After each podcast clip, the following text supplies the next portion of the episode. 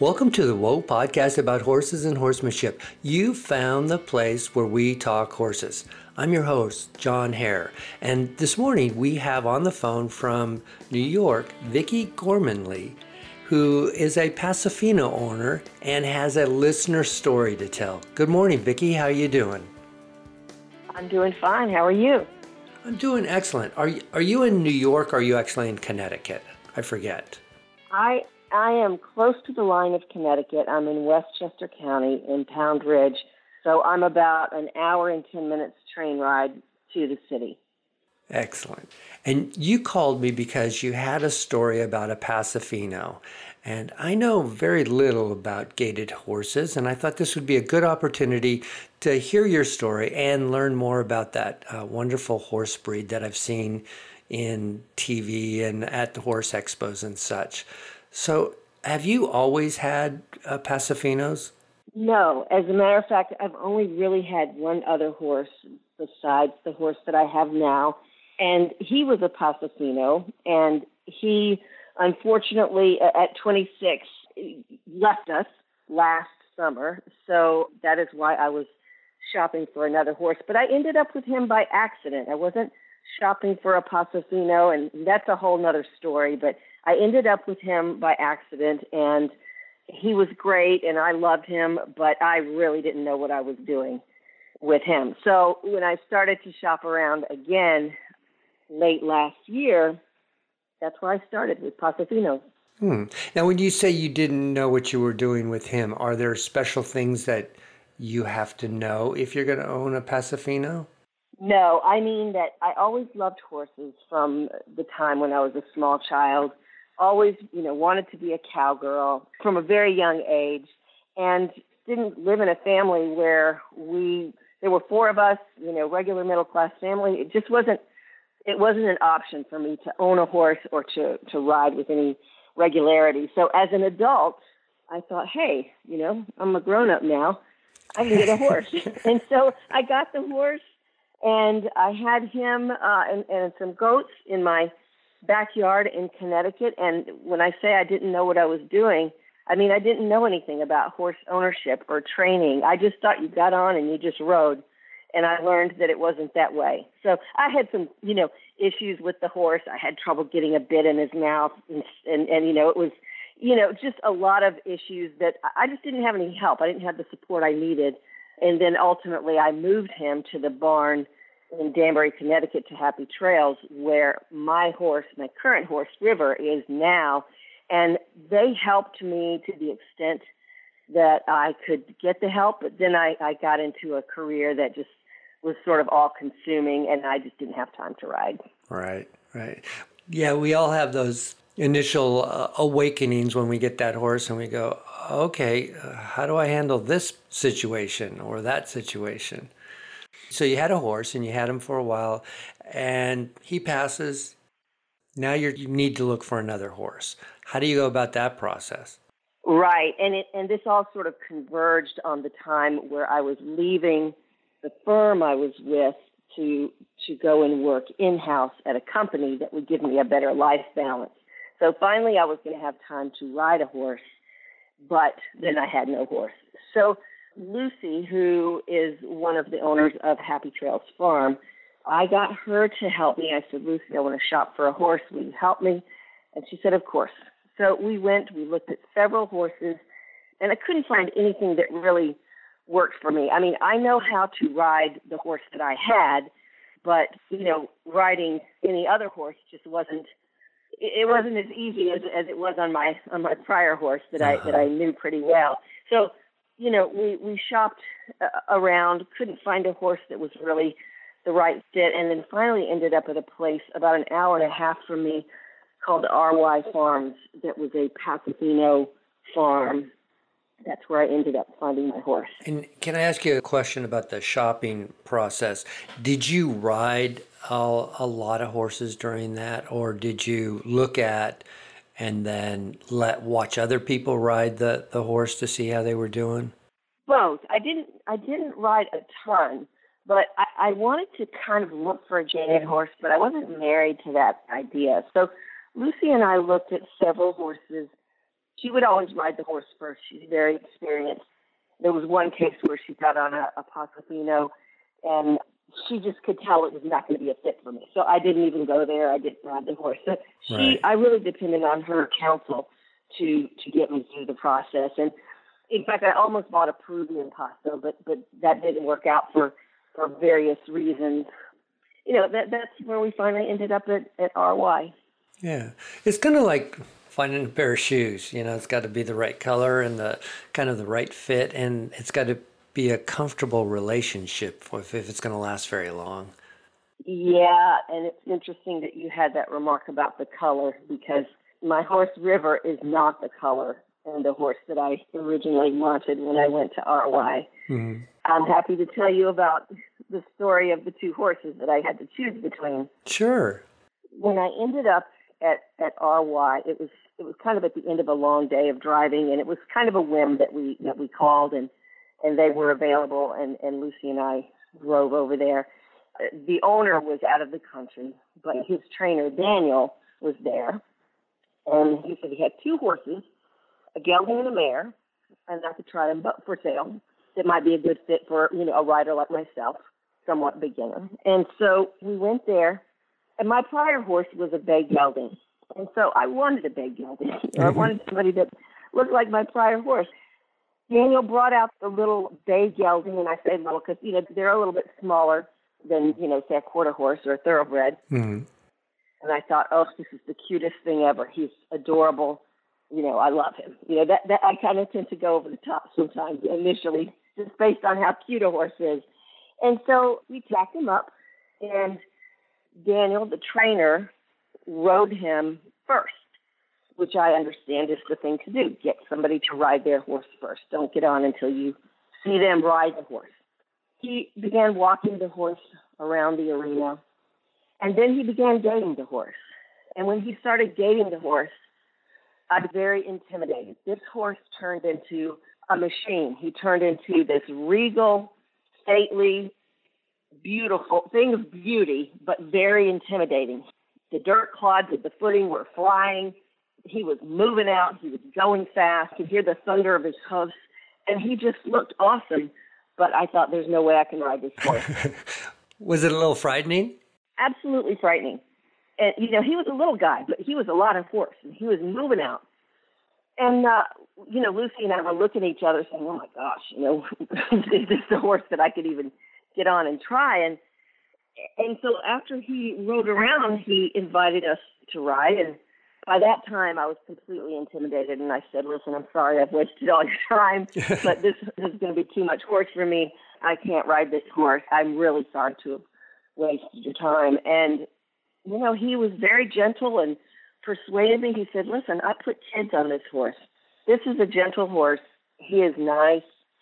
I wouldn't put you on a dangerous horse. And he just really sort of probed about what was giving me the the fear and and finally I said all right all right I'll ride the horse I'll get on the horse. I just sort of got my courage up got on the horse. And the minute that horse started gaiting I'm like all right this is my horse. I'm gonna get this horse. I love him. This feels great. This is the smoothest ride ever. I was convinced I was gonna get that horse. And then Lucy rode him. She liked him too. She thought it was very smooth. And then he we unpacked that horse and he said well let me let you try the mare and they brought the mare out, and the mare was gray.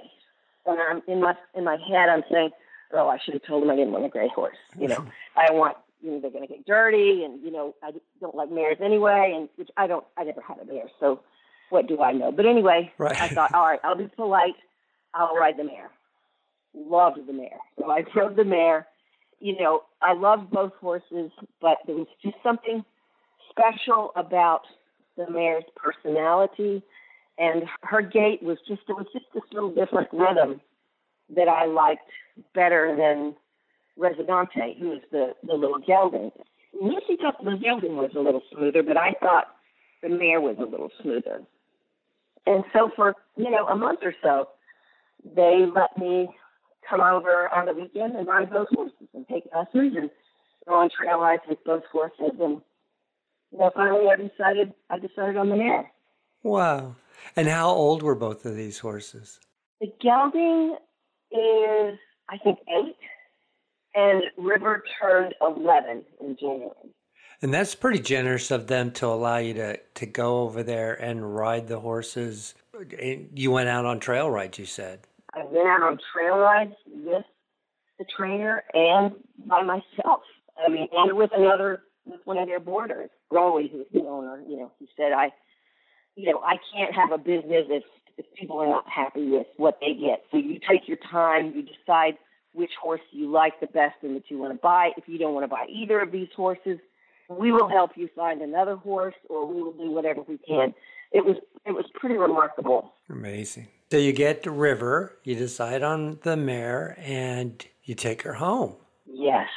She has her pre-purchase exam, very thorough. The horse is perfect. You know, she's got like one or two little tiny things. There was something that looked like maybe a, something under the cinch area, maybe a, a tick bite or something, but everything else perfect. He said this horse is perfect for you. You're going to love her.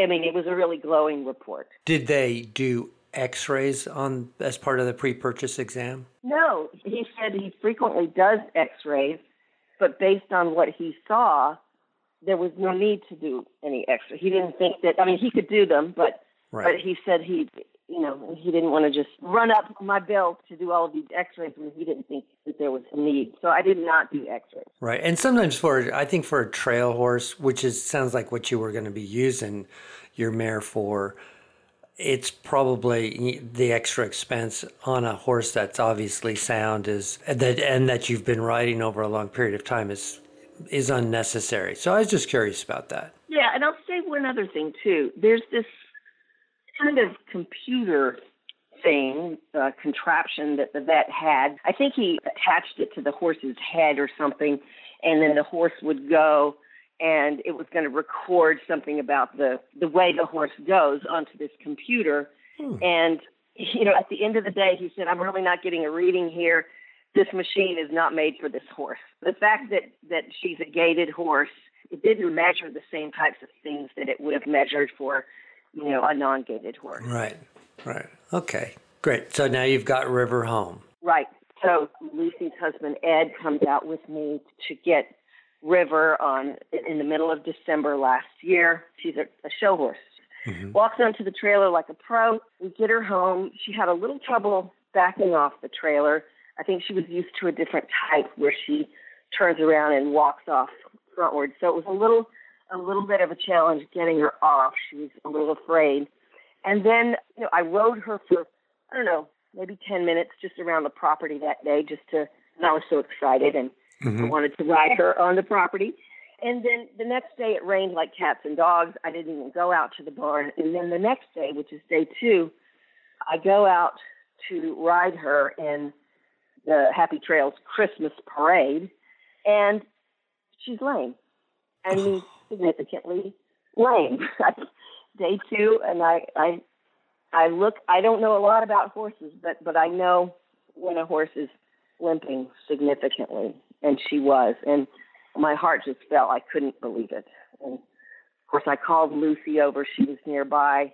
When you, when you have a horse at a barn that's lame, everybody kind of stands around and chimes in. Sometimes I had several people helping me look at her and it was kind of decided that okay, it's the left front. There was a couple of people saying, you know, I'm seeing some something in the rear end too. You know, her her hind end looks a little off as well. You know, she looks very stiff, and it was it was devastating. And everybody's a veterinarian yeah. at the barn too, so they can all they, they can all spot lameness in a, in somebody else's horse. Yeah, and, but you know what? It's it's a great barn with great boarders, and and the consensus was, you know, we got to get a vet out here. We got to get a vet out here to look at this horse. And so the vet came the next day. The same vet who did the pre-purchase exam. I learned way more than I wanted to know about diagnostics. And he did the blocking, he did the flexing, he did X-rays, he did ultrasounds, he did, you know, everything. Well, not a, not an MRI. That was the one thing, obviously, that he couldn't do. But he could find nothing I mean, obviously he he had the we had the lameness issue, but he couldn't identify the reason for the lameness issue. So, you know, we were going to just let her rest a couple of days and see what happened. And did he agree that it was in the left front? He did, but he also thought that there might have been something going on in the hind end. But, you know, we did all of the blocking, which she took a long time to block. You know, she just wasn't blocking as quickly as, as others, and so there was a lot of waiting going on. Right. But and by the way, she's the sweetest horse ever, so she was the best patient. You know, the the, the horse is just absolutely sweet and very well behaved. And we couldn't figure it out. He wasn't sure exactly what was going on, so so we we waited, and and and that began a few months. I guess it was it was really about three and a half months before I could really start to ride her on the trail, Oh, or good. you know, starting slowly and then and then building up. But you know, I ended up having a second opinion. We ended up with you know all kinds of different theories. It turned out that the horse had Lyme disease, mm-hmm. which can result in you know shifting types of lameness issues and also behavioral issues. You know, she began getting a little spooky, and, and she's not a spooky horse. The the Lyme was not responsible for the lameness. About a month or so after she went lame, this calcification lump revealed itself, and it was determined that she had a, a splint bone injury. It's on the outside of her left leg, you know, towards the bottom. It, it was not a suspensory issue, which is what we were fearing. And, and, and let me just back up and say, throughout this time, in speaking with Rowie, the, the seller, he was telling me from day one, listen, bring her back. I'll take her back. I'm happy to take her back. Uh, you can get Resonante or you can wait and, you know, whatever you want to do, let us know and I'll take her back. So I had to really grapple with do I really want to wait this thing out and try to figure out what's wrong with this horse or I could return her today and be riding the gelding the next day. Right. You, so you're bombarded with all these different decisions that you need to make. Exactly, exactly. And, and also in the meantime, you know, once we realized it was a splint issue, the, you know, the approach was poultice, ice, Banamine, and rest. I thank the Lord for Lucy, who handled all of that care for me because I, I can't just go out there every day. But that was the approach that was finally decided on by the horse, and it and it ended up working. But but during that time, the seller said, "Well, while you can't ride your horse, you come out and ride my horse." So he let me come out and ride the gelding and and get oh, lessons on on the gelding. So you know, I got more and more attached to the little gelding too, which I would love to bring him home if I could. so you know, I ended up, you know, River and I now are, you know, we're tearing up the trails. She's great, but but it was it was a long three and a half months. It doesn't sound long saying it out loud, but it seems like forever. And it's a long time because it's a horse that you just got. It's almost like buying a car and then having to take it into the shop and not being able to use it. And you're going, but I love this car. And how come it won't go? Now- exactly. And I couldn't I couldn't say, oh, the seller is pulling a fast one. You know, he sold me this bum horse because he kept telling me, bring her back. Right. You know. So, just to make sure that I have the story right, was it that calcification that caused the lameness that just popped up, or w- were there two separate issues going on? Well, the calcification, which I guess is the splint bone injury, it, it- apparently these sort of knots that sort of pop up can take a while and don't always immediately reveal themselves. So that was the main issue. But she also had a pretty high level of Lyme, which was causing some unsteadiness in her hind end and causing her to be a little bit flighty and mm-hmm. sort of have a little bit of a different personality than the one that that I now have and that I observed, you know, when I was shopping. So it was really two things, two things going on. The Lyme was throwing us off, but it was really the splint bone that was causing For our listeners, Lyme disease is a tick borne disease, and I think it causes, I may be wrong here, but I think it causes neurological problems, and it's, it's quite a problem on the east coast of the United States. That's right. And Lyme can present in many different forms, and it's famous up here in this area. It, horses get Lyme. Horses and dogs and people get Lyme all the time. And there's a town called Lyme, Connecticut, you know where this originated. Oh, so, so this is this is not an unusual. It's it's kind of like our go-to when we see lameness issues that can't really be explained. And when I learned that she did have Lyme, I was hoping that was the cause of of this, but, but really it, it wasn't the cause of the main. It was just making it more tough. It was just making it more of a mystery. So when you go out trail riding and you're out in the forest, what do you do to help prevent the ticks from attacking your horse? I spray her with a fly spray. I have no idea, frankly, whether that has any effect on whether she gets bitten by a tick or not. But you know, she's a gray horse, so I can see tick bites. I can see them. Mm-hmm. I can see the ticks, which I probably wouldn't have been able to see if I'd gotten Resonante, the Dark Bay. Right. But you know, I've found maybe one, maybe two on her since I've had her, and you know, they're in the more cool fall weather when it starts getting a little bit chilly. It's not so hot. It's not too hot. It's not too cold. That's when you really need to watch for them. You know, people and you know, check it. We check our dogs and and uh, and horses. But but I, I'm not sure if there's something. Maybe there is that would prevent a tick from either attaching itself or, or biting. I more or less look for them when I'm grooming her. Right. As right. opposed to trying to keep them off. Uh, you know, I kind of had this picture in my mind. I, my dogs got ticks. I, I, took them out to the country and we went through some brush and they ended up with ticks all over them.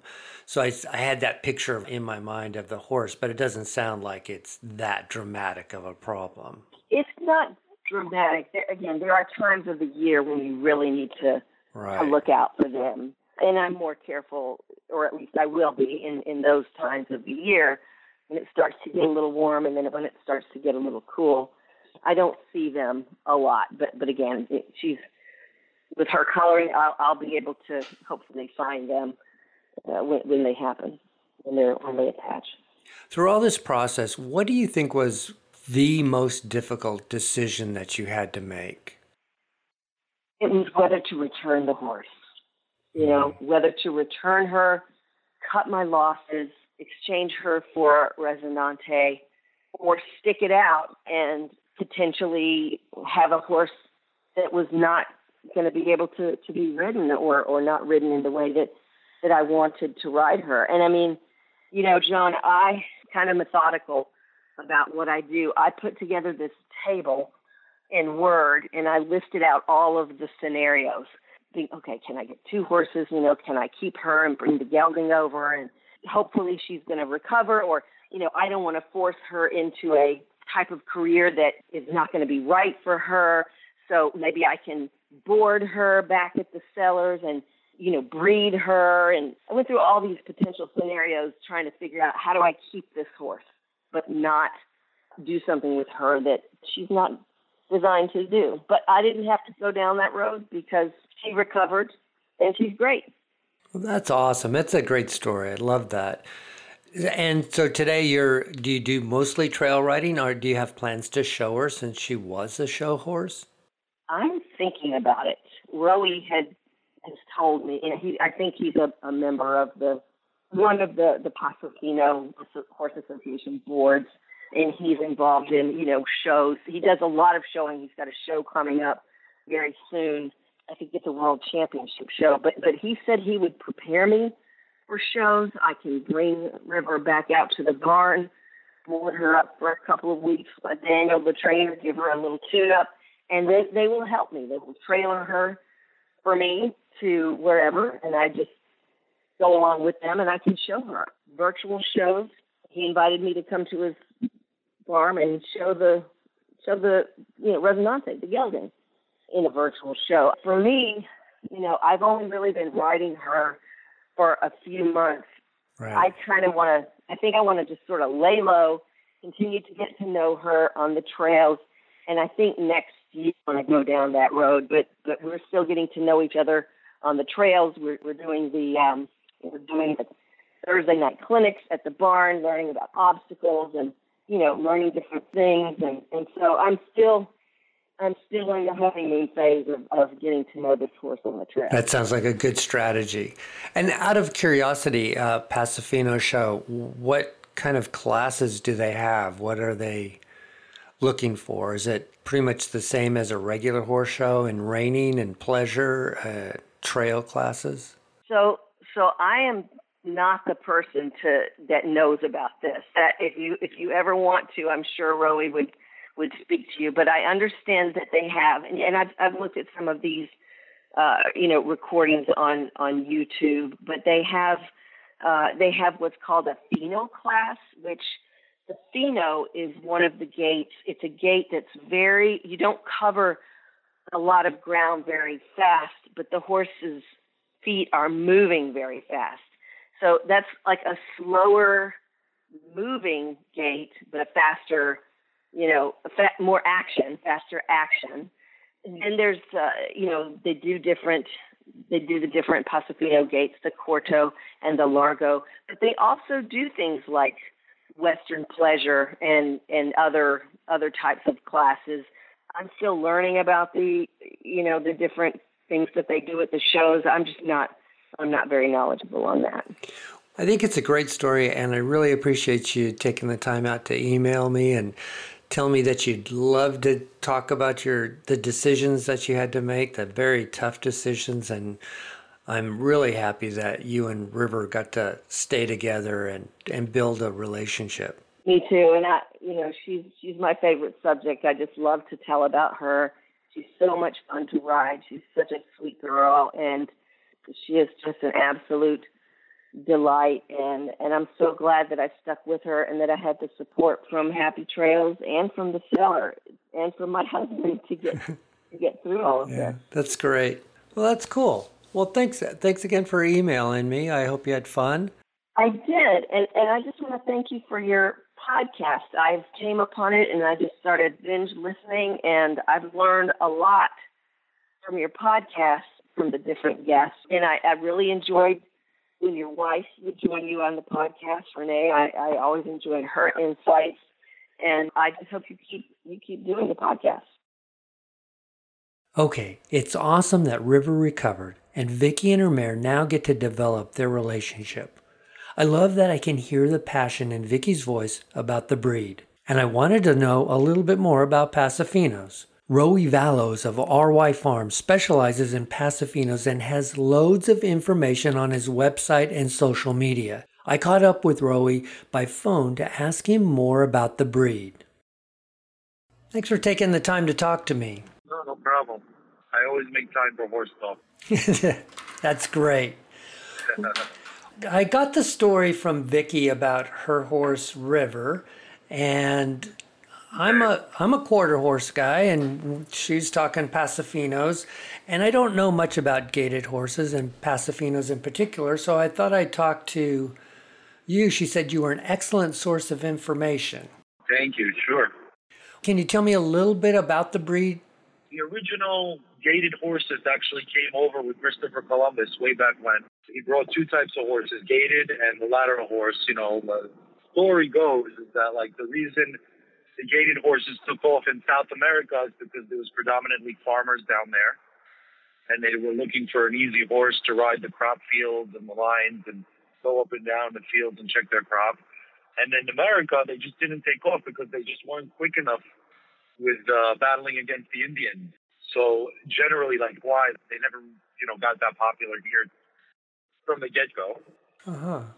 But I would say, like in the last 60, 70 years, when they started coming over from Colombia and Puerto Rico, they started to, to get some momentum, predominantly in the southern states. Like Florida's got the largest population of, of Pasofinos because it is primarily like a Latin breed. A lot mm-hmm. of uh, Latin people are involved, in, so there it comes from there. I mean, in Colombia, Pasofinos are, are like a national thing, you know, like soccer. So the history of it is, is that they kind of came up through Colombia, Puerto Rico, and all these gaited horses started coming over. There, you know, there are other gaited horses like the Tennessee or the Signal, all that.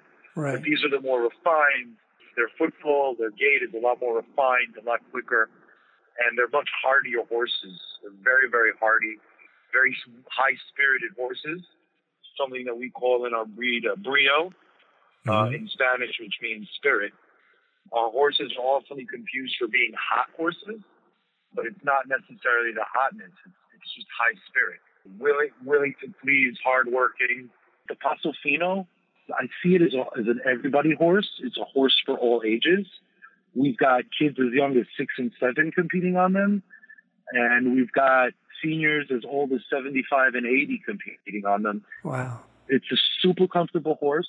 It's a horse that you don't need to necessarily be an athlete to ride. So it really kind of opens it up to everybody. No posting, you know, you know, none of that. hmm Uh, so it's really, really easy. They do cow cutting like quarters do, and they, you know, I mean, they're great with obstacles, and they're they're amazing trail horses. Uh, I think that, uh, that those are important points. And are there different types of Paso Finos? with respect to breeding, there are Colombian pasos. There's there's uh, Puerto Rican pasos, which are more s- most similar to each other. There's the Peruvian paso that's not that popular. I've never even ridden one. hmm And then within our breed, you have different modalities. So we we generally have three three different modalities, which is a pleasure, a performance, and a fino. The pleasure is a horse that you know it's got a nice gait, and it it can do a little bit of everything. Where it can have a short footfall, a more extended footfall, easy to ride, more of like a trail pleasure enjoy kind of horse hmm the performance horse is more of like a serious athlete, eh, like a, the distance guy. You know, he can stomp. He stomps the ground harder, extends more, a lot more animated in the in the gait. You know, a lot more dynamic in the gait and stretching out and moving quickly and stepping hard. And then you have the Fino, which comes from the name of the breed, Paso Fino, which means fine walk. So Fino means fine, and the Fino horses are the ones with the very quick but very short footfall. You know, hmm. they're too they're too refined to be pleasure horses. Right. Their and their their extension isn't large enough for a performance horse that you know you could like pound a mountain and go up a mountain with it. Right. They're more of like the the very fine, very refined, like a very classy, very short footfall that moves very little but looks like it's moving really fast. So those are generally the three types. Is the gaited part of the horse is that bred into them? Is it like a border collie who kind of naturally knows how to herd cattle and sheep? Very good question. Very good question. The, eh, the pelvis, pelvic angle, angle of the pelvis in a Paso Fino is generally like, you know, anywhere from 21 to 23 degrees. A quarter horse, all those other horses, the angle of the pelvis is a lot more open. It's like 27, 28, 29 degrees. So that in itself, with the Paso Fino, with it being so closed, they don't have the full range of extension. So their legs, their Ah. feet, their hip, everything moves more like a piston, up and down. Oh. Where the lateral horses, because they have that wider, they have that large, larger pelvic angle, has the ability to extend backward and extend forward, like we see, like race horses and quarter horses do, and all that. Thoroughbreds, Wow. I mean. So it actually starts with the physical build of the horse. Uh, we get a lot of bad comments on Facebook and social media. Oh, you're forcing that horse. Oh, this, this, and that. But I invite you to go on my Facebook. I've got a lot of colts and fillies there that are four days, one month, and two months old Uh-huh. and and you could you could see from the first week you could see like from the minute they're running around you can see the gait. So Wow. it's something totally natural. And again, like any horse, some of them are more athletes, Right. some of them are more just lazy trail horse, lazy trail horses. But the ones that are you know really good do it very very naturally. You know, I have a mare that's super fino, like very very refined, and I just sent her to Ocala to get bred. I didn't have her for four months. I put the saddle on her, automatic. Like nothing changed. Like I rode her yesterday. Awesome. You know. So it's you know it's, so it also has to do with the mind, and we look to breed very rideable horses, horses with good minds that that you want to be able to push. You know, I want to be able to get on a horse, and I'm not necessarily trying to push him, but I don't want that horse that's so sensitive that one little push, one little mistake, and now I've got an explosion on my hands. Right. We want really rideable horses. So we try to breed good minds with good minds. There are, like any breed, we have horses in our breed that are known for producing a little hot, a little craziness, a little speed that you can't control. Some horses are ringed. There's a stallion in our breed, and I'm not going to mention his name, but everybody knows that that horse any of his offspring after a couple of months in the horse show in the ring, they're unrideable. They, they, they, they go ring sour. So they all have their individual characteristics within the bloodline. Right. And, you know, you got to pick the right mares, the right stallions, and, and, and really just try to breed some really good, good minds, good, good minds, horses that you can work and are willing to move forward. And then you mentioned the performance uh, in the horse shows that, that you do. What events do the Paso Finos compete in? So we have the PFHA, which is the Paso Fino Horse Association. We're split up into regions, and then we have the National Association. We have many. There's like show almost every month on a regional level. Then there are like maybe two or three larger shows throughout the year, Uh-huh. and then we have our national show, which is, and then we have our national competition every year, which comes up now in uh, starts this year in September, like September 19 or something. I'll be there in Ocala. And then do you do like trail classes and reining classes or? there's a class for almost everybody. So we have the basic classes, which which go for like they look for ra- uh, rail work, they look for reverses, turning around, backing up, footfall, cadence, energy level of the horse, presentation of the horse, conformation of the horse, Uh-huh. and then we extend out the trail, obstacle, costume, you know, youth classes, owner trained classes, professionally trained classes, amateur classes. So we really, I mean, we really kind of opened it up where somebody could find somewhere that they can fit. Awesome. If you go on YouTube and just type, you know, Paso Fino Horse Show or Association, you'll you'll see lots of videos and lots of stuff that come up. Yeah, I've seen the long the long ramps that have the Paso Finos just doing their gait across this wooden board. Yeah, so typically that's like the most exci- that's the most exciting part of the competition. So you'll get you'll get a lot of videos of just the board. Mm-hmm. The board is like ten or twenty percent of the of the grade. So like you know behavior, presentation, rail work, reverses, stopping, going, transitions are extremely important in our breed. How you transition from speed to speed to stop to go to turning. It's pretty comprehensive. So you're the owner of RY Farms in Warwick, New York. The podcast is heard around the country. If someone wants to find out more about Paso Finos and maybe even interested in riding one, when if they're on the East Coast, they can come see you. But as far as if someone who might be interested in looking at a gaited horse, are there precautions that they should take or what they should look for in a Paso Fino? Yeah, I, if, I would recommend that if someone is really like a pleasure rider and really wants to enjoy trail riding, Mm-hmm. then depending on how much of a challenge they want, I would go anywhere from a pleasure to a performance horse. Okay. I mean, the difference between that is like the pleasure horse is like will be like a Harley Davidson with like a 600 cc motor, and the performance horse is going to be a Harley Davidson with a thousand cc motor, and that's you know that's basically the difference. Right. You're going to get like a little bit more power, a little bit more extension, a little bit more speed.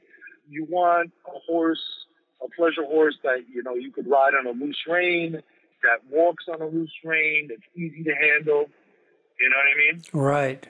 So it's pr- pretty much the same as you would any other type of mount that you're looking Any at. Any other, any other. And in our breed, there are a lot of show horses that hit that age of eight, nine, where they're not showing anymore.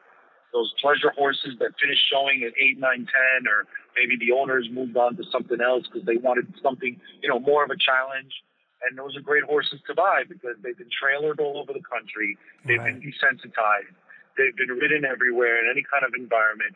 You know, and those are great horses to buy. Well, and then you mentioned price. What is the price range? Horses are are kind of going up in value the last couple of years. I don't know if that's from COVID or not, but Correct. Yeah. Uh, what I found is that people have been moving towards the recreational time. People have been investing in themselves, Mhm. and what that that produced was before, you know, people are getting involved. Were really trying to look to show. So the the show horse had a good market, but now the people that just want to enjoy in their backyard or go out for a trail ride, and to me, always like a, a good trail horse to me was always very valuable because you can't pay somebody to train a horse that's got that experience. right. I would say if you want to if you want to get something really good, you're looking at eight to ten thousand dollars. hmm You could definitely find something. You could definitely find horses that are four to six, but you're going to have to probably spend some time and invest in, in training and, and get some more time on that horse. Right. But for ten thousand dollars, eight, nine, ten thousand, you're getting a super horse. Awesome. That sounds good. I really appreciate you taking the time to tell me a little bit more about the Paso Finos. Anytime. And if you're ever in Warwick or if you're ever in the New York area, come and visit. We're like about 45 minutes from the Tappan Zee Bridge. And check out my videos. If you go on my Facebook or you go on my YouTube, you'll see some nice videos. Awesome. Just do RY Farms YouTube, and you'll see what we're all about. Thanks, Rory. All right. Thank you for calling. That will do it for this episode. Thanks to Vicki Gormanley for reaching out to tell her story of River. Vicki wanted me to let everyone know a couple of things. First, that she never did get a definitive diagnosis on her horse. Was it Lyme? Did she bruise herself on the trailer ride or in the stall during the heavy rain? She'll likely never know. Vicki had a good support team at her barn, Happy Trail Farms, to talk over her options. She had an excellent relationship with her seller, and she had the patience to wait and see what would happen with the horse she fell in love with. That's what makes this a wonderful shared experience for all of us. Thanks also to Roe Valos of RY Farms. It was great to learn about Paso Finos and what makes them such wonderful horses. If you're considering a Paso Fino, check out RY Farms website and on YouTube and Facebook. They are a great resource. To see the show notes with links and photos, go to whoapodcast.com. If you'd like to share a story or experience about your horse or suggest a guest, I'd love to hear it. Send an email to john at whoapodcast.com or connect with me on Facebook, Twitter, or Instagram under the name Whoa Podcast. I'd love to hear from you. Stay safe and healthy. Thanks again for listening and sharing the podcast with your friends and riding buddies. Until next time, for Renee, this is John Hare saying, go have some fun with your horses. Bye bye, everybody.